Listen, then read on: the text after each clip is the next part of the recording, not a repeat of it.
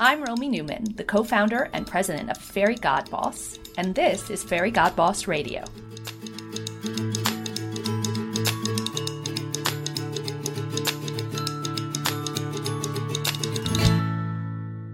Welcome. Today I am joined by Jen Lewis, who is Vice President and General Manager of F35 Avionics at L3Harris Technologies. Jen, welcome to the show. Hey, good morning. Great to be here. Jen, we are so excited to learn more about your career. Can you tell us how you got your start and how did you decide to get into avionics? sure. I grew up in New Jersey and went to school in Boston uh, at Boston University uh, for math and computer science. I think, as a lot of folks did back then, I really thought I was going to teach. That was kind of an avenue that seemed open for women that liked math and science. I had started my schoolwork in math and education thinking that you know teaching was sort of an avenue for someone who was a female who liked math. Part of that degree, I take a computer science course and realize that I much preferred that to my education course. and so dropped that out of the computer science. And from there, uh, because I fell in love with Boston, I wanted to stay there. And I took my first job with Raytheon Company as a software engineer. What was it like being a woman in computer science? Like it looks like it was around the year 2000. You know, I think I was like one of two. in most of my classes and in taking physics class too, 150 people in it. There were like two girls. I mean, it was crazy. Did you feel conscious about it or did it motivate you? I think I felt motivated, but I think I didn't maybe reach out to advisors and things as much because you don't really kind of part of the group. Yeah. I did make an effort to make friends with the, the couple of girls that were around, and that was helpful. Yeah. And yeah. then you moved into the corporate world. And what was it like then? Yeah. So I grew up in my career really doing a lot of development programs, big important things like air traffic weather programs, air traffic control. I led a team that built all of the below decks communications suite for the Navy Zumwalt class destroyer program. So amazing. Yeah. And then really from there had gone to California and back for a red program. And then all of that sort of built into an opportunity that I got with L3Harris to be a VP of engineering. And that was a huge leap for me. I never thought I would do thing but retire from Raytheon. That was sort of the thing. They were great. I mean, they're nothing against Raytheon, just an opportunity that I really couldn't pass up. And so from there, I joined L3Harris and really did become part of, you know, the business leadership team. Throughout my career in engineering, I really always was uh, very, call my business savvy, but never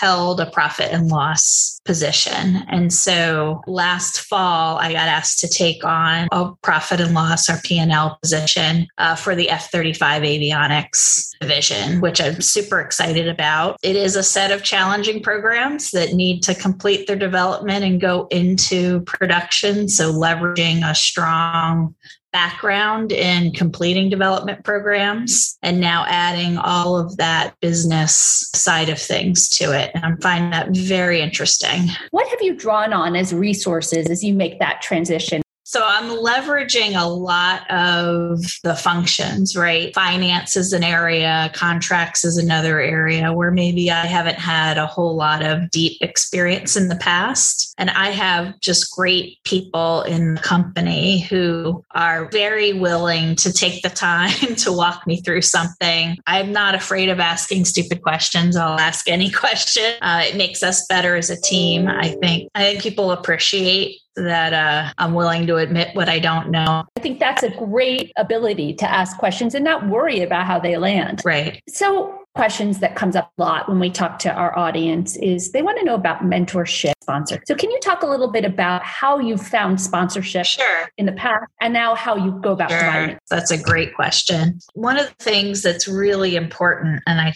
I tell this to, to people is, you know, you kind of got to build your brand and you got to be good at what you do. Now, as women, I think we're sometimes afraid to ask for it. So you have to be willing to, you know, reach out to somebody. But there were some female and male role models earlier in my career. I never had a regular mentoring relationship. It wasn't very structured, but these were people when I had things I was dealing with, I knew I could pick up the phone and call or send an email to. They would make time time for me, and I found that very helpful anytime I was up at against a turning point or a challenge. That's great. And I love this idea that nothing beats being good at what you do, which is two ways, right? Obviously, we all want what we're doing, but we also should be looking to find the things right. we're really good at yeah. and lean into those and move on if it's something that doesn't fit us in that way. Yeah, I think that's a really a good point. As much as I really liked my technical work, I found pretty early on that I was actually really good at making other people better at their technical work. I took on small team lead roles early on. I still did the technical work, but I was never going to be the absolute smartest technologist in the room. And that was okay because I could help all of them kind of build the team, get them moving. As a business leader myself, I think I'm going to go a step further and say it's more than just okay. It's yeah. needed. And the world needs leaders. The world needs managers and people who are developing teams. And so that just that's your contribution much, right? It means a lot to your business. It does. Yep. How in the middle of all of this do you find time for work life? you know, it's a con- I think it's a constant struggle. You can't do it all, right? So it's about making choices and priorities kind of every day, right? And sometimes work wins and sometimes work loses. I will say for me, you know, it's been very helpful that, you know, my husband uh, has done a lot of the heavy lifting at home. I'm not. not uh, too proud to admit that and but there has never been an event with my kids that i've missed and how old are your kids so i have twin girls who are 17 Wow. And going to college. Going to college. And we've moved them all over the country. Uh, I think it's made us closer and more interesting as a family as we've kind of taken on those little adventures. You know, they were very into dance and gymnastics as they were growing up. You know, you got to draw the lines for yourselves. Right. Figure out where um, to contribute and, and, where are you going to be there for them and sure. Right. I have to ask though, are they going into computer science? You know, it's good, interesting. One is going to do computer science and the other is going to do environmental engineering. Great. And they're they're going to go to school here in Orlando at UCF. They've I think decided we've moved them around enough. So uh, they really like Florida. So, well, I think it speaks volumes that they want to stay close to you. They've made it very clear they do not want to live in our house. but they don't want to be very far away, which I, am very, very happy about. Lovely. That is wonderful. Jen, would you be willing to tell us about a mistake you've made along the way and what did you learn? Sure. You know, I make mistakes all the time.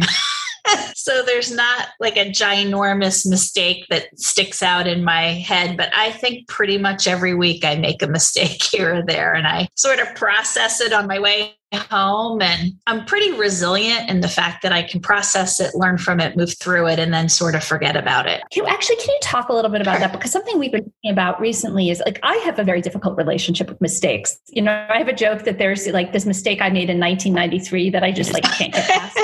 How do you make a mistake and move on? So I, I'll talk about just a couple of areas where I've I've made mistakes, maybe small mistakes over time. As leaders, communication's really important, but it's also an area where you can screw up, but you can always have done it better. You've got employee communications and customers and then of course corporate and those are all different in how you how you handle them i've learned from mistakes to better prepare for all hands engagements sometimes winging it doesn't work and I've learned really some hard lessons about the data I take forward to corporate and making sure that I fully understand it and that it is right. Pressure test that. I've I've had to walk a thing or two back because I got the data from someone on the team, packaged it, took it forward, and then realized, oh, that wasn't that wasn't right. I have to walk that back. Yeah. And those are the things that we learn along yeah. the way, right? But learn it, you realize it, and then you survive. You move on. And, you know, I use humor in the way I talk about mistakes and, you know, share with the team so that they can learn from them as well. And, you know, the ones I really lose sleep over are the ones where I've handled something with a team member in the wrong way Yeah. Just admit you're wrong and apologize and move through it. Yeah. Everybody's human. That's that's right. It's right. It's harder, by the way. Are you are you still virtual? So I'm coming into the office every day. My team, um, we're doing a lot of integration and test and building of equipment. So a lot of the team is here. That said, we're very safe about how we go about our work. So a lot of the meetings do tend to still be Zoom. You know, we're not meeting in conference rooms. If we are, we're like each at an individual table. We've got plexiglass barriers, all that stuff. But, you know, I'm really impressed with technology and how it sort of really rallied around the challenge in our, you know, IT department. And Zoom is a wonderful platform. Who knew you could have an all hands with, you know, 800 people over over Zoom? Right. It's not the same. I miss people. I do. I miss I miss people, but you got to take advantage of the platforms we have. We've done Zoom happy hours for retirements. I think I told you when I was coming on that actually my boss's team did a murder mystery Zoom style. That was a ton of fun. And then I do engineers and teams love food. Yeah. So, right. you know, tomorrow we have a particular accomplishment we're celebrating, and we will do individually wrapped sandwiches and sides, and we'll have people come get them and take them back to their office. But I'll sort of be there socially distanced to say thank you and a quick chat as they come to pick up their lunch. You got to do the the small things. I love it. That's a great idea. All right, I'm going to move to our fast Bob. Sure. You ready? Yeah. What is your karaoke song? Uh, that would have to be Dancing Queen by ABBA. Oh, that's a great one. Love that. Uh, what is your favorite way to practice self care? So, either going for a walk or floating in my pool on a raft. oh, that sounds so. It is. It's very good. one of the main benefits of living in. Florida. It really is. Yeah. Uh, who is a person you would like to have dinner with, dead or alive, a celebrity? Condoleezza Rice. Oh yeah, that's amazing. Amazing, amazing, smart lady. Is there a book you would like to recommend to mm. our audience? I think The Simple Path to Wealth. I give that to all young people. Can't you cannot start to save yeah. early enough. And i think you know i didn't do that until i was you know 40 staring down the okay how do i get to retirement? I mean i always did 401k but it's not quite enough to make you you know really feel safe and stable as you look towards retirement. Yeah. Yeah. All right. And jen you know this is kind of a Fairygodboss tradition to your point, it, we have to get good at things and talk about the things we're good at so that we get we get nod when it's our time. So I'm going to put you on the spot and ask you to tell us about big achievement or something you're really proud of.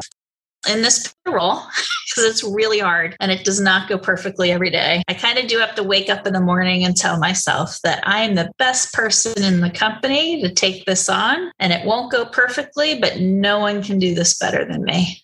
I love that. I love that some daily affirmations. Daily affirmations. Absolutely. All right. Well, Jen, it's been wonderful talking to you. To close, what is a piece of advice you'd like to leave our audience with? So, I talked a little bit before about doing good work and building a brand, but then you've really got to add the piece about advocating for yourself. Yeah.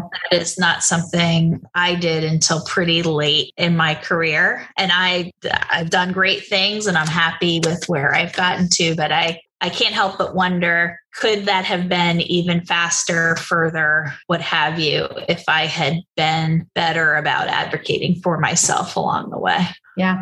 Yeah. Well, I can't top that. Jen, this is great advice. Find your thing. Be good at what you do and then it's easier to ask for support and ask, advocate for yourself. Definitely. Yeah. Jen Lewis, thank you so much for spending time with us today.